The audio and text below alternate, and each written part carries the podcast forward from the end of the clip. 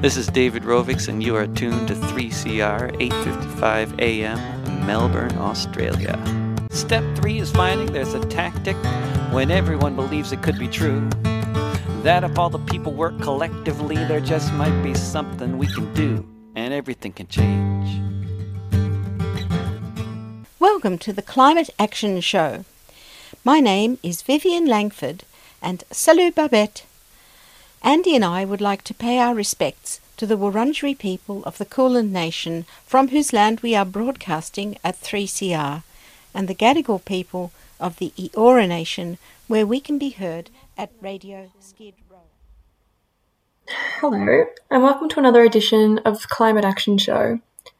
We're coming to you from the studios of 3CR Melbourne, syndicated around Australia on the Community Radio Network and podcast on the internet at 3cr.org.au. Make sure to share the show if you like what you hear. My name is Carly and my guest today is Luke Stefania. Luke Stefania is the founder and creator of Green Planet Protein, Australia's. Luke has a background in food procurement and is passionate about sustainability. Thank you so much for joining us today, Luke. Can you please tell us a little bit about Green Planet Protein and why you decided to launch a sustainable food business? Sure. I'll um, I'll start with a statistic that drives and motivates a lot of what I do. So, about 25% of, of global emissions are from food supply chains. Um, so, I think there's massive scope for emissions reduction within supply chains of food. Uh, and the main types of food contributing to those uh, emissions are, are, of course, beef, uh, lamb, uh, dairy, and then other animal products such as such as pork, farmed fish, uh, chicken, and eggs. So I like to look uh, at at the emissions at the macronutrient level. So thinking about them as the macronutrients we all eat and need, like carbohydrates, protein, and fat and when you look at it sort of through that lens, you see that um, uh, protein is where a lot of these emissions are coming from, and that sustainable sources of protein um, provides enormous scope for emissions reduction. So, uh, with that in mind, um, I have a long background in food, and I decided to have a crack at bringing a sustainable protein to the market. Uh, that product's called Green Planet Protein, and it'll launch in in February 2021. Um, so we're a brand new startup.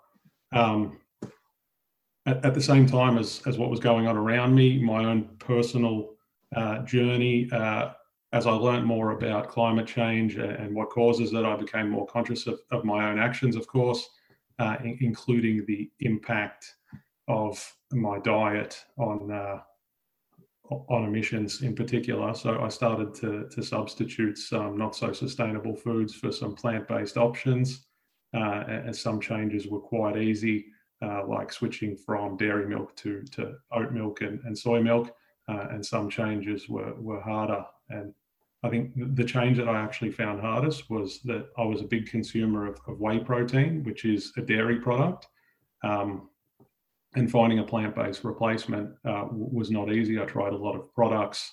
Uh, I, I, couldn't find anything that I liked. So uh, I was in need of a protein supplement more than ever uh, as I'd taken out a number of other protein sources from my diet. Couldn't find anything that I liked. I have a background in food, so I decided to make my own. And it's with a view of supporting people who are trying to reduce the environmental impact of their diet. And the, the product aims to, to make it a very easy transition from, say, a dairy protein to Green Planet protein by providing a, a superior taste, really good nutrition, uh, and performance. So I think that's where um, plant based proteins haven't quite made it in the past. One of the first questions I was thinking was that you've mentioned that there's 25% emissions from the food chain, which is a surprising amount. How much of that is from protein, do you know? Uh, I, I, would estimate that uh, it, it's close to half. Um, I, look at it as, as in those groups that I broke it into, and you see all the, all the top groups of protein sources. And then when you get way down on the list, um, you're seeing things like grains and rice and, and, and items like that that are, that are contributing much less emissions, but are contributing much more food and, and, and much more calories. But I, I would estimate it's about half. You mentioned in your um, first and talking about sustainability and gaps in the market. I assume there was a lot of research when you were developing this product. And was there a gap for sustainable protein in the market? I think so. So the, the protein powder industry is uh, dominated by whey protein, which is, of course, a dairy product. Um, there are many plant based alternatives, but I think their major weakness is that they're made from imported products. Uh, so the most common plant-based protein is is pea protein, uh, which is obviously derived from peas. But the issue with pea protein is that it's manufactured in in China, but the peas are often grown in Canada. So you're talking about growing a product in Canada, being transported to China, and then being exported to, to Australia, for instance, which is not a very efficient supply chain.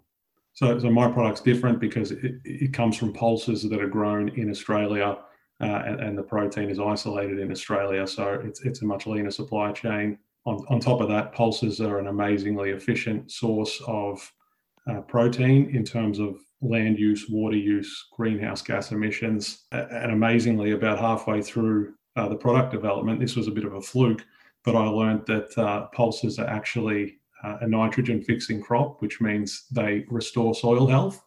Uh, so they take nitrogen from the atmosphere and convert it to nitrogen in the soil, which helps subsequent crops. So a lot of the time, farmers plant these every three or four rotations just to help uh, restore their soil and to boost harvests on subsequent crops, uh, which reduces uh, the need for fertilizers down the track.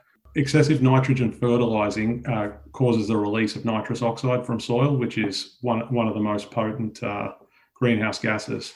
So um, we're obviously plant based, locally produced. Pulses are contributing to soil health. And then on top of that, uh, we're carbon negative and we plant one tree per pack sold. So I like to think we've gone down a pretty sustainable path. I'd imagine the farmers would be incredibly um, interested in your product, given that, as you say, they're already planting these nitrogen based plants, and then it's productive for them to to sell their product as as well as um, have that nitrogen fixing aspect. Yeah, absolutely. Uh, so uh, products that use this type of raw material increase sales, increase demand for the raw material, which increases the return to the farmer, which means more farmers grow them, which means more soil gets taken care of, basically. So if I can deliver a message, eat a lot of legumes, eat a lot of lentils, peas, uh, all of them are nitrogen fixing crops. So different types of beans. And yeah, they, they have this amazing benefit to, to, soil health, uh, which is emerging as a, a major pillar of sustainability in recent times. Did you have any trouble sourcing your product here in Australia? Uh, I didn't because uh, my previous employer built the, the first factory in the southern hemisphere that uh, that has this capability. So again, a, a little bit of luck there.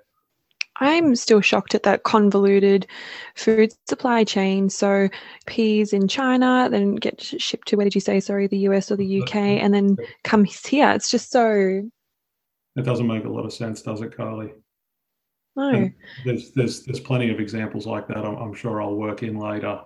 Uh, but um, yeah, there's enormous scope for improvement in the in the food supply chain. And when I quoted that 25% at the start of this discussion, that includes the transport of food. Makes sense. When I was looking up Green Planet Protein, I noticed that it states that the product is not just carbon neutral, it's carbon negative. Can you please tell us the difference between the terms and why you elected to be carbon negative? Uh, yeah, sure. So, carbon neutral is, is when an organization works out their carbon footprint and then offsets that exact same carbon footprint. So let's let's say uh, an organization works out that it emits one ton of carbon per year, and then they go and purchase credits from carbon offsetting projects uh, of that equivalent amount. They bring their emissions back down to zero, uh, having a net effect of releasing no emissions into the atmosphere. So that's carbon neutral. Carbon negative is when an organization goes beyond that neutral. So they're they're offsetting more carbon than than they're producing in their operations. So we offset our carbon footprint uh, by 10 times. So if we're producing one ton of carbon, we're offsetting 10 tons of carbon. And the reason for that is because initially we want to offset our own activities. Uh, but then we want to do something about the legacy carbon in the atmosphere, which is obviously an enormous problem that we face. So it, it worked for the product, and um, yeah, really happy that we could go down that path. How do you actually measure that? So uh, I worked with a carbon consulting company called the Carbon Reduction Institute in Sydney.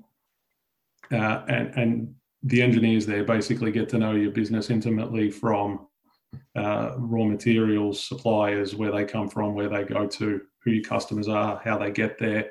So they learn everything about your product and then they do some very detailed calculations and send you about a 20 page report. And if you go to the end of that report, uh, it gives you a, uh, a carbon per unit number. So, so per item that I sell, I know how much carbon is produced in in supplying that good or, or thousand goods it can be expressed in. So, so then you're presented with offset projects for a price, and then you choose which projects you'd, you'd like to use to achieve the uh, extent of offsetting that uh, that you desire. So it was actually a really easy process. Uh, I learned a lot, and it was really enjoyable. The, the, Carbon Reduction Institute in Sydney, I think they've, they've been doing this for about 15 years, and I think they're pioneers, but they're they're not the only ones that that offer this. And I'd encourage other businesses to go down that path. It's um, it's it's pretty straightforward.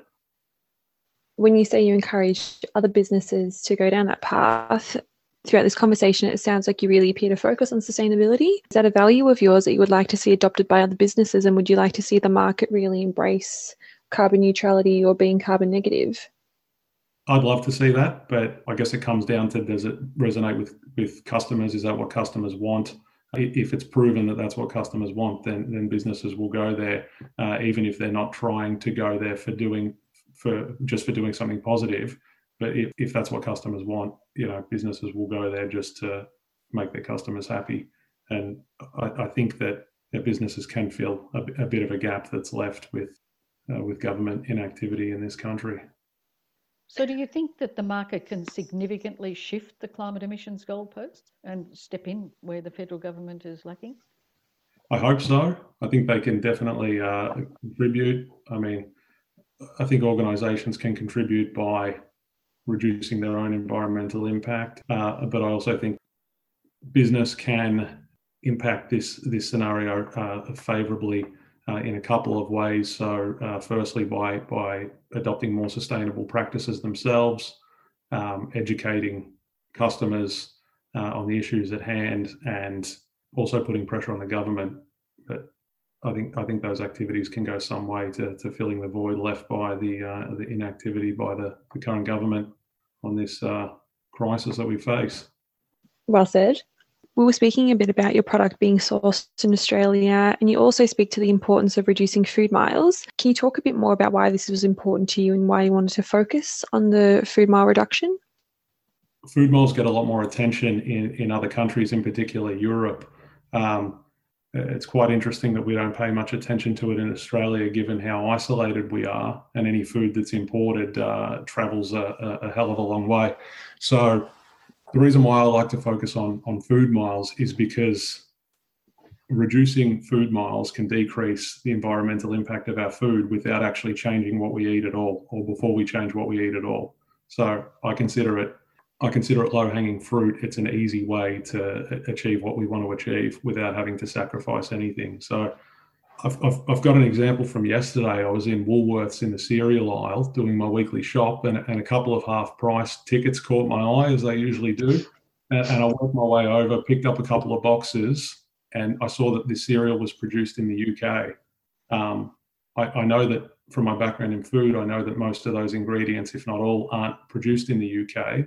So you've got foods, let's say, grown in Asia and Europe uh, and the Middle East that are being sent to the UK, packaged, and then exported to Australia.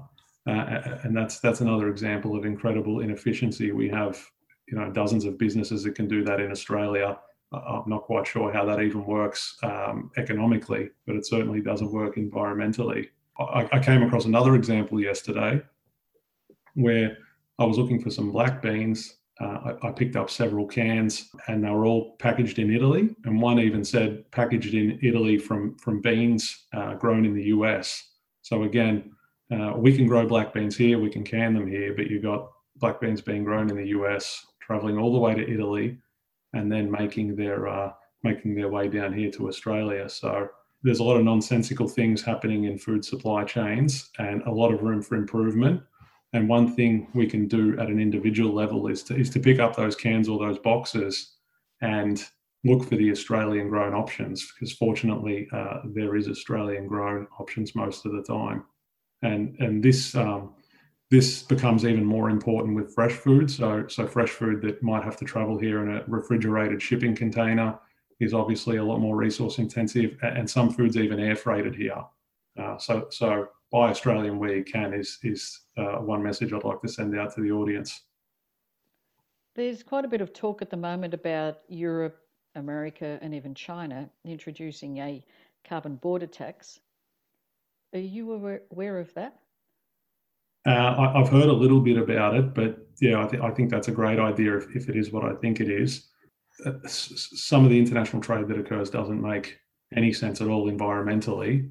Uh, and if and if uh, intervention can be taken to prevent some of that inefficient trade, um, then I'm all for it. Would that affect your business at all? Uh, no, um, I'm only planning on selling in Australia, um, so I'm not sending anything overseas. I actually, yeah, a question that was a, a, bad question.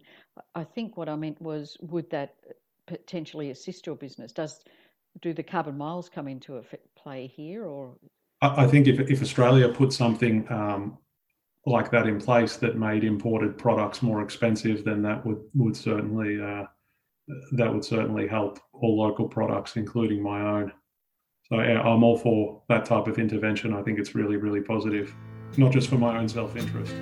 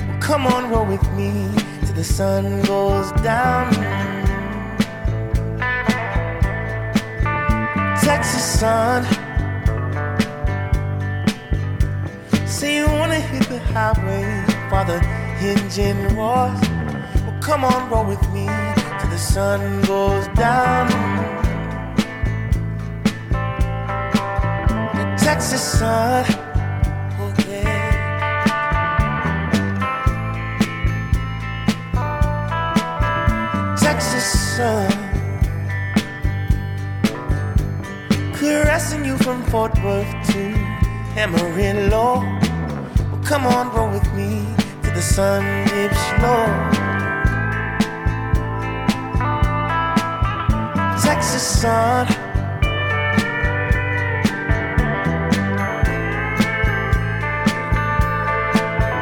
Texas sun, oh girl.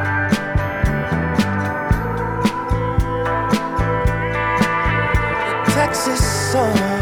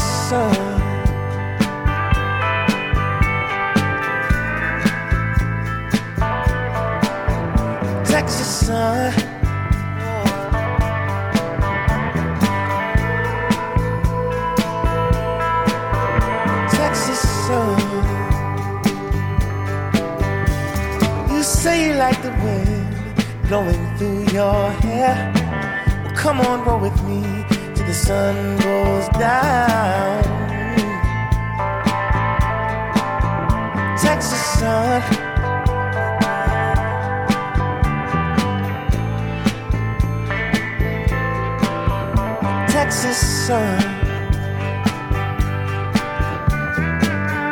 Oh, baby, you're so gorgeous. How about you and me? Take a little trip. In the big body.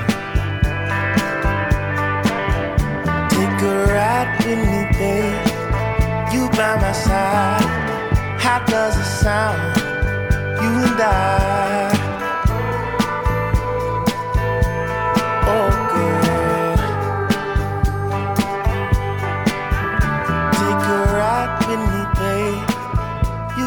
my. How does it sound? You and I. Baby.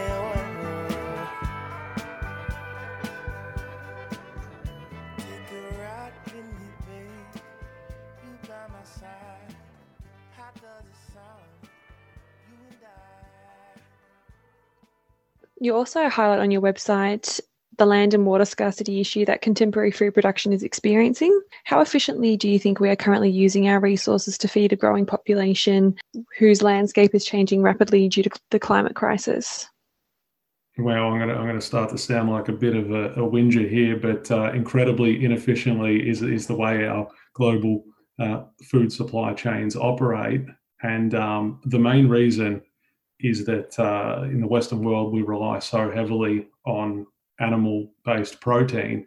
Uh, animals are actually inefficient converters of food. So no offense to any animals that are listening, but uh, farm animals consume a hell of a lot more um, food than they produce. Uh, so a good way to look at this is by considering feed conversion ratios, and, and ratios like this tell us that a cow consumes about eight times food that it produces. A, a pig consumes about four times, and a chicken consumes about about double. So an, egg is a, is a good example. So an egg is about 75 calories, but to produce that egg, a chicken needs to eat double those calories. So again, people are probably visualizing a cow in a paddock just minding its own business eating grass but that's in reality that's not how it works cows are often eating soy and corn that people could be eating uh, and that soy and corn is often grown on, on land that's been deforested i mean at an, at an individual level eating as much plant-based protein as you can is is the way to go if you want to reduce your environmental impact And what about the water they consume? Yeah, I'm not even taking that into account. I, I don't have any numbers there, but you you make a great point. Uh, I, I'm sure that's uh, extremely similar in a country like ours where water's scarce. Um, yeah, it's definitely something to keep in mind. Can you talk to us a little about the carbon offset projects that you've elected for Green Planet Protein? Why did you pick them and why were they important to you? The first project we contribute to um, is uh, investment in solar energy in Mauritius. Uh, so this this project obviously uh, reduces Mauritius's need for burning of fossil fuels to generate their energy, and obviously helps the people of Mauritius. Um, the second project is a, project that purchases um, cook stoves and water filtration devices for for disadvantaged people in Guatemala.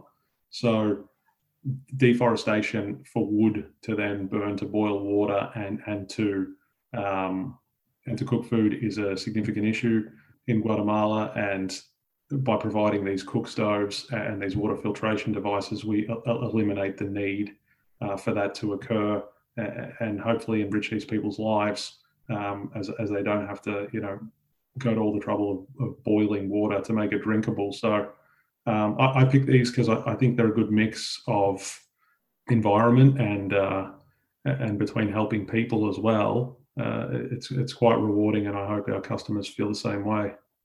Do you know why the Carbon Reduction Institute had those particular projects to be available? Did they kind of give you any ideas about that? Uh, no, I, I, think it's at a higher level than them. So these these projects uh, operate sort of on an international level, and they're just the ones that they pick to put forward to their customers. Uh, there were quite a number. I think there was about eight. Um, I recall uh, some type of wind energy project in China. There was some type of biomass project in India, but uh, these ones really spoke to me. I think just because they were smaller smaller countries, I, I, I felt like they uh, were very worthy recipients of, of our assistance. You also have a project that plants, and I think you said that plants one tree pack per unit sold. Now, there's been significant scrutiny over projects like these with large corporations or organizations abusing these projects in order to, to simply continue increasing their greenhouse gas emissions or do nothing at all. Mm-hmm. Um, can you please talk to me about this greenwashing, if that's of any interest to you? Yeah, this uh, this type of greenwashing is the, the bane of my existence. It um, it's it's really terrible because it, it can damage people's perceptions of of, of genuine, uh, well-intentioned efforts. So, fortunately, I think that type of greenwashing is pretty easy to pick. Like if it's a um, if it's an oil company or a, a coal-fired uh, energy company saying, you know, look at us, we put some trees in the ground, it's all good. Uh, I think that's pretty easy to see through. I think people can can discern pretty well and and work out that that's uh, you know not that well intentioned or impactful. But the organization that we work with is called one tree planted. Um, so they're a, very reputable not-for-profit that's been in operation for about 10 years. Last year they put over 4 million trees in the ground. Um, they work uh, in a number of different parts of the world uh, including a, a, big project in australia in northern new south wales and this is the one that we contribute to. So uh, one tree per pack of our product sold gets planted in this area in northern New South Wales that was damaged badly by the bushfires a couple of years ago. Uh, and this particular area uh, that they're reforesting is is actually linking up to important areas of koala habitat. So once I heard that, I was I was fully on board.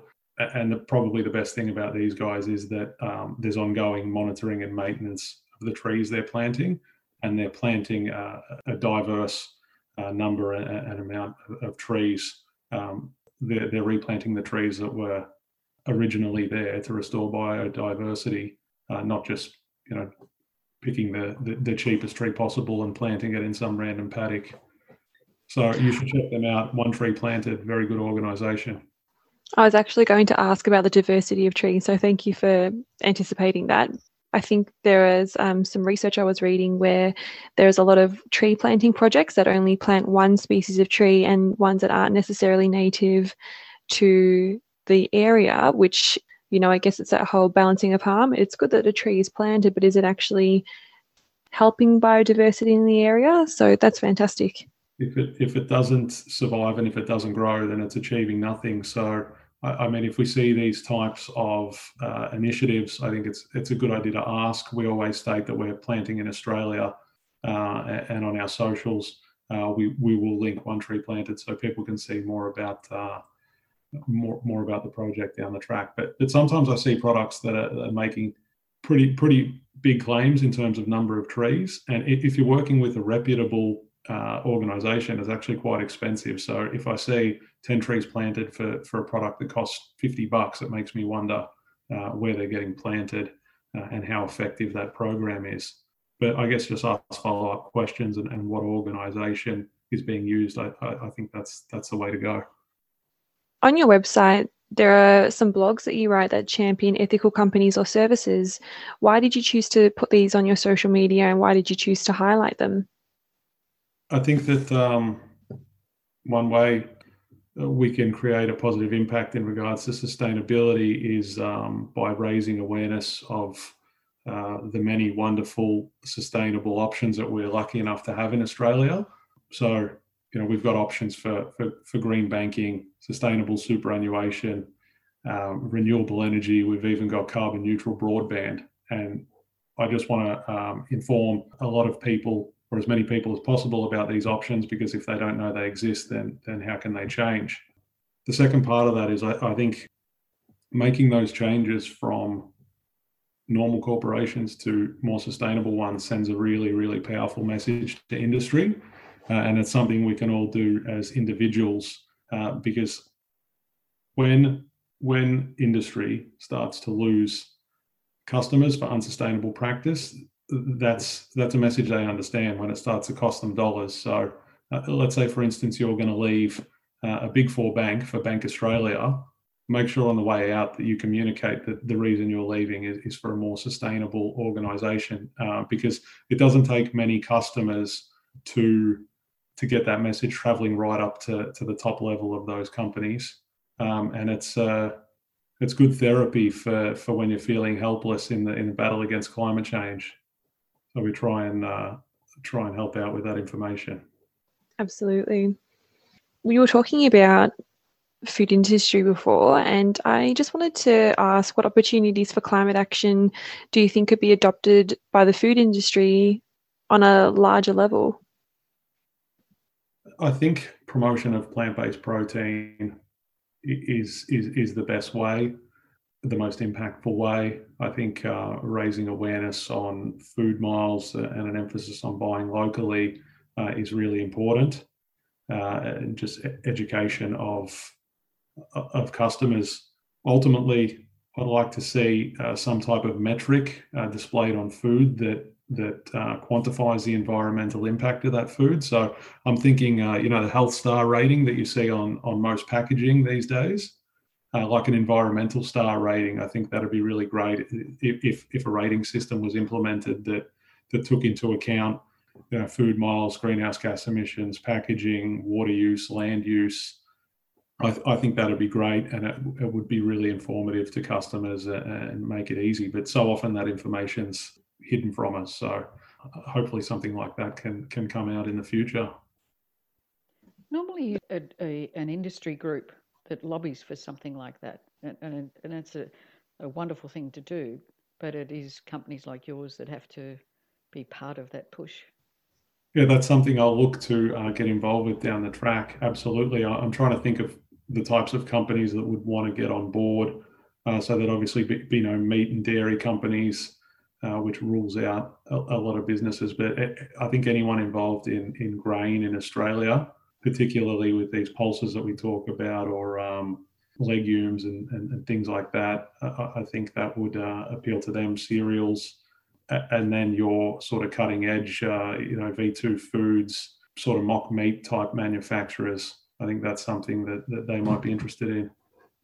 Certainly sounds like it. Mm where to next for Green Planet Protein? You know, are there other projects that you would like to partner with or, you know, other opportunities for influencing carbon neutrality? So I think we'd like to to branch into other products. And anytime we go into another product, that would we, we would have the objective of, of becoming the most sustainable player in that category, uh, and, we'd want to be um, presenting a more sustainable option um, to the customers of that category. So I, I, think anything we do will involve the promotion of plant-based protein. I can't stress enough. This is a plant-based product. It's a vegan product, but it, it's not exclusively for vegans or plant-based people. Um, anyone who's interested in reducing the environmental impact of their diet is really who we want to reach. So every time we pick a plant-based option over an animal-based one, we're doing something good for the environment. Basically, that's that's the way I look at it. If we tell people they have to become vegans to to solve our, our, our issue that we face, I, I, think a lot of people are going to put that in the in the too hard basket uh, or bury their head in the sand. Uh, but but if we can inform people, educate people, uh, put forward products that are sustainable uh, but are an easy change from traditional products, I think that that puts us in good stead uh, in the um, in the fight against climate change. I mean, I read an article not long ago uh, in The Economist, um, and, and, obviously we all know that an entirely vegan diet is is, is the best or the gold standard uh, environmentally. Uh, but this this article, uh, this study that was published in The Economist, showed that a, two-thirds flexitarian diet, so so having vegan meals for uh, two-thirds of your breakfast, two-thirds of your lunch, and two-thirds of your dinners, uh, can reduce the environmental impact of a Western diet by a massive 60%. So that's huge. We're talking about 60% of 25% of total emissions. So that's 15% of total emissions. So I mean, I, I think I just encourage people to eat plant-based as much as possible. You don't necessarily have to restrict yourself to only that. Um, I mean, it's great if you can, but the more plants we eat, the better, basically. I never thought I'd hear myself saying that the more plants, the better. Oh, really? So, what was your personal? How long have you eaten like this for? What was I'm from your a, story? I'm from a traditional European background, and um, yeah, vegetables uh, and and plants were uh, not not not a very highly consumed product in my upbringing, and, and only in the past sort of five years, for climate reasons, uh, have I made that uh, have, I, have I made that shift. That's a pretty big shift to make and to get to that understanding. Yeah, absolutely, and hopefully more people can uh, can do it with our help. Well, it's a wonderful, wonderful startup initiative that you've got, and we wish you all the best with it because it certainly helps in so many ways. And, and I hope a lot of people can get on board and and see new products on your website. You Really appreciate that. Is there anything at all that we haven't covered that you might wish to highlight? I don't think so. I think if, if anyone's interested in our products or learning more about um, our business, uh, it, our website's greenplanetprotein.com.au. Uh, that's the best place to find the product. And um, yeah, if you're interested, give us a, a, a like and follow on Instagram at, at Green Planet Protein. Terrific. Thanks Beautiful. very much for your time, Luke. Thank you both very much. It's been great talking mm. to you. Good luck Thank with you. it. Yes. That was Luke Stavagna from Green Planet Protein. More information about Green Planet Protein can be found on their website, greenplanetprotein.com.au, and on their Instagram at Green Planet Protein. Stay tuned on 3CR for more discussions about the climate emergency. Thank you for listening, and we look forward to you joining us again next week. Our next guests are Siobhan Nayland and Claudia Lang from the local Stopadani Moreland group, who have just come back from Queensland blockading the Stopadani project. Thank you We'll so hear much more for from joining us, them about how Siobhan. How are you today? Pretty good. A bit cold. Yeah, good. So, I've been really curious to hear how blockading was at the Queensland camp. Can you tell me a bit about your experience? It was really eye opening. I think um, both of us, well, no, Siobhan had been up a couple of times before, but I'd primarily been involved in the campaign um, down in Melbourne. So um, it was really helpful, I think, to get a context of both the local landscape and the country there, um, and also the social context um, that the mine's operating in. Um, you know, um, mining has been deeply entrenched um, in these communities in central Queensland for a long time, generations. And yeah, it was both, I think, uh, somewhat overwhelming, but also um, just gave me, uh, I guess, yeah, really good context on on why this project is where it is and and why it's um, going ahead. Um, and in terms of like you know um, job availability in the region and also just the identity with coal mining that these towns and communities have um, and and then I guess there was the other aspect of um, of the blockade that was really like it was just really incredible to see how committed um, people are to stopping this mine as well. Yeah, so um, it wasn't my first time at camp, but it's it's interesting every time you go back. It's it's there's a different um, combination of people there and a bit of a different vibe, and I I always find it useful to go and um, kind of reconnect with the campaign and the people that are like so committed that they're there all the time or they're there for a long time um, to reconnect with with the country up there. Um, and yeah, to just get a real um, visceral sense of what's happening that you I, I don't feel like you can get without going there. Um, and yeah, as Claudia said, like it's there's there's it's complex. There's a lot of tension, and you really feel that when you go. Um, you kind of walk into this high tension environment um, where, yeah, there's just like a lot of um, high emotions about being pro mining or anti mining or anti Adani, pro Adani, whatever. Um, and that can be really like a weird, a weird kind of energy to walk into. But um, I think that we're all pretty committed to um, committed to the cause. And as always, I just really enjoyed um, that kind of groundedness of doing actions that are embodied and, and putting your body sort of in the way of, of the thing. Um, just feels really empowering. Um, and it was really nice to do that with um, some comrades from Melbourne. Um, and yeah, it was, it was, uh, yeah, I'm really glad. I'm really glad that we got the chance to do that together. Um, yeah. Huge stuff. I imagine it would be quite surreal because I guess the um the chickens are coming home to roost in the terms of the federal government, you know, doing the bare minimum to transition these communities and these, you know, historical mining communities so that they feel like they have a secure future. So it would be when you talk about the tension, I can imagine feeling that quite viscerally in the community when you're going up there to oppose this really serious project. Mm, mm, totally. And just something as simple as like, you know, on our van we had a Stop Adani sticker, and suddenly I just felt like went once we are around that kind of area where camp is, you know, I felt just really self conscious and you know, I, I don't want to, I, I understand the complexity and I understand the, um, yeah, the, the huge tensions around jobs and the economy and people feeling, um, yeah, that, that anxiety. Um, and yeah, to feel like you're coming in from outside and yeah, I don't know. I don't have the answers. it's really complex. Yeah, it is. And I guess it's just them feeling left behind because they are being left behind with an action from the government. But yeah, we can't also just do nothing. Yeah.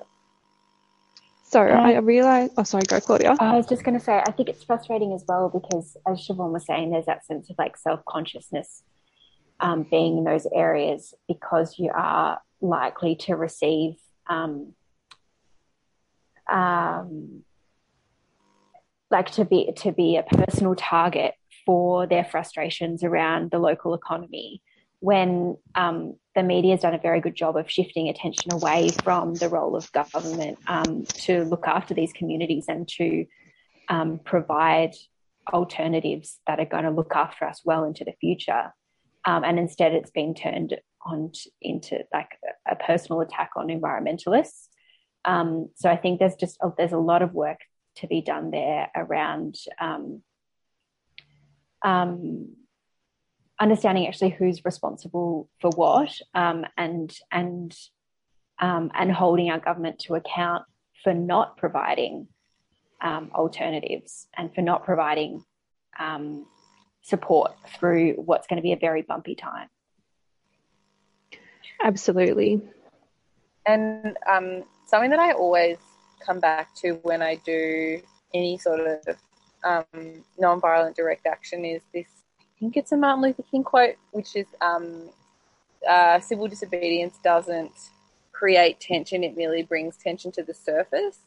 And you know, so this tension is there, and the presence of Stop Adani activists obviously brings it to a head in some ways, but like the tension would be there anyway. Like the tension between um, you know the interests of traditional owners versus the interests of Adani or the interests of you know um, coal miners in Queensland now versus you know um, reef uh, tourism operators when the reef gets destroyed from global warming. Like these tensions are everywhere, and um, they are created by yeah mismanagement by government, by corporate greed, by all these um, other sort of sort of more hidden forces. And and yeah I, I try to come back to that because you know otherwise i'll feel like i'm somehow the antagonist or i'm i'm doing something wrong by creating this tension but i'm not creating the tension. Yeah that's a really good point and a really good quote. Um mm. So i recognize that you know covid has disrupted so many things and obviously it's disrupted frontline action and the amount of people that can be anywhere at any given time and through that, corporations have taken advantage. Adani is no different, and there's been significant works that have been happening up on the site. Is that right?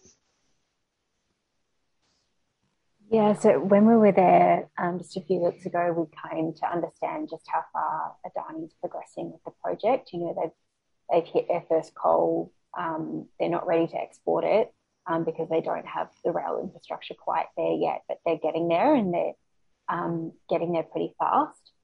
Um, our understanding is that um, that they would have the rail line completed um, and the carriages on site, ready to to be exporting later this year, sort of in the of the last quarter of this year. Um, and you know, without people being able to travel up um, or to even have even having um, limited numbers that can be at um, at the camp um, protesting, um, participating in direct action, has meant that they've been able to take advantage of that space really and and roll on ahead. So, and, and, you know, COVID continues to affect frontline actions. It wasn't just last year. Um, so, yeah, that was a really quite a bit of a blow um, to see how, just how far they progressed. Um,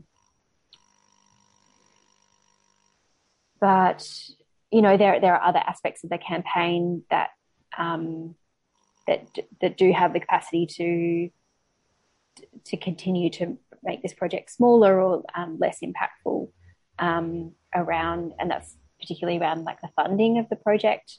Um, so Adani has um, there's like the uh, sort of an Adani group. There's the, the part that's um, taking care of the, the coal mine, but then there's Adani has investors in um, dismantle. yeah, yeah.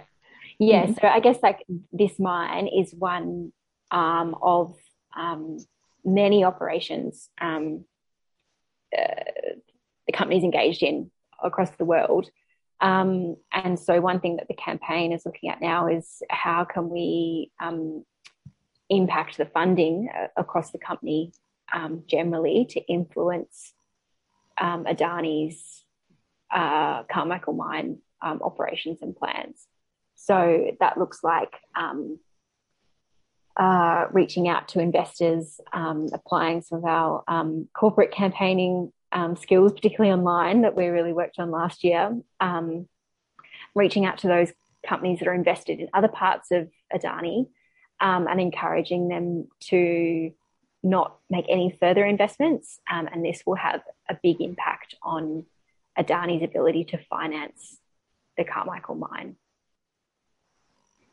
really interesting information. And I think um, a lot of people, you know, I certainly learned fairly recently just how important finance was to these big climate wrecking projects. So that's really cool that if you can't necessarily go up to Queensland, there are other ways you can try and stop this project moving ahead.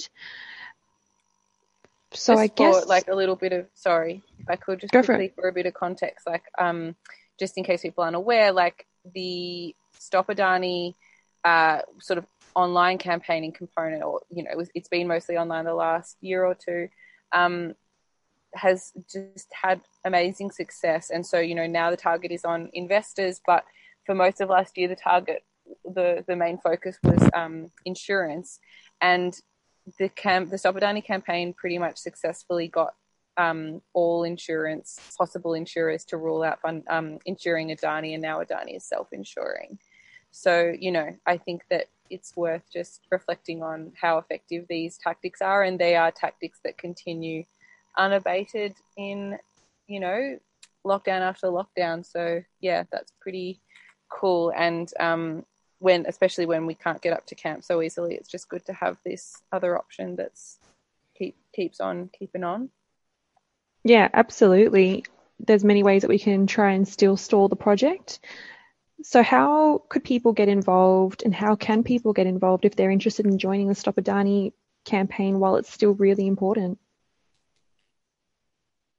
If you're based in Melbourne, head to um, the Stop Adani Melbourne Facebook page, which is where we share events. Um, we're running something called an action hour, um, basically, an hour where we get together on Zoom and um, make calls, um, emails, um, send tweets, um, contact staff on LinkedIn, all sorts of different things um, together.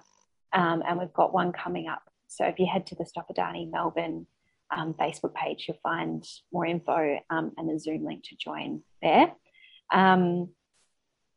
otherwise, you can head to there's an events page on the Stop Adani website, and that page is www.stopadani.com um, com forward slash events. So there you'll find a directory of all the different events um, happening around Australia, or you can even start your own. And that um, the Stop Adani website, um, again, www.stopadani.com has lots of resources for running your own event.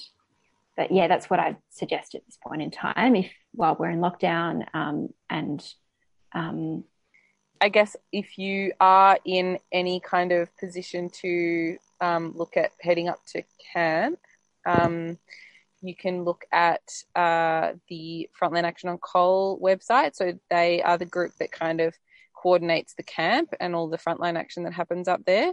So that's frontlineaction.org. Um, and there's a sign up sheet there and heaps of information about, um, you know, what the deal is with that obviously it's difficult for for a lot of people to get up there at the moment. But yeah, even if it's just something you want to look into, then that's where you can find out more about that. Frontlineaction.org. Brilliant. Is there anything else that either of you would like to add or say about the project or about the groups? Uh, I guess I'd just like to say, you know, like it comes up a lot that people think that the campaign's over or that it's gone too far um, and and you know like they are digging up coal. This project is happening but the size of the project has reduced um, by almost like 80% i think it is since um, it was first proposed. Um, as Siobhan mentioned adani's having to self-insure. They're having to provide um, other contracts um, internally because they've struggled to find contractors. And this campaign is very much still relevant, um, and we can still influence the amount of destruction that happens or um, how long it's operational for um, if we continue to take action. So, yeah, just really encourage people to still get involved because it's really not over. Um, and um, what we do in the next couple of years will have a huge impact on on how just how destructive this project is. And I would just sort of add to that that um, you know a lot of the campaigning, especially now with um, well, yeah, I mean all the corporate campaigning really is like forcing companies to consider um, their involvement not just with Adani but with coal and fossil fuels more generally. And so like a lot of this work has flow on effects. It's not just you know it's primarily about Adani, but um, you know this work can still have uh, yeah positive effects on um, forcing many big businesses and companies to um, yeah to put out policies that are um, more environmentally conscious and responsible um, and that divest from fossil fuel projects. Absolutely. So people power works and we need everyone on board. yep. Thank you so much, Siobhan and Claudia. It's been lovely hearing from you. So everyone, please get involved with Stop Adani if you have capacity to. Thanks, Carly. And now some climate updates. So our climate is changing with devastating consequences now and in the immediate future. Warmer waters are pushing South Australia's sharks and rays southwards and changing habitats, exacerbating threats to critically endangered species. The Amazon basin, one of the planet's largest stores of carbon, is beginning to release more carbon dioxide into the atmosphere than it absorbs as deforestation and fires spread.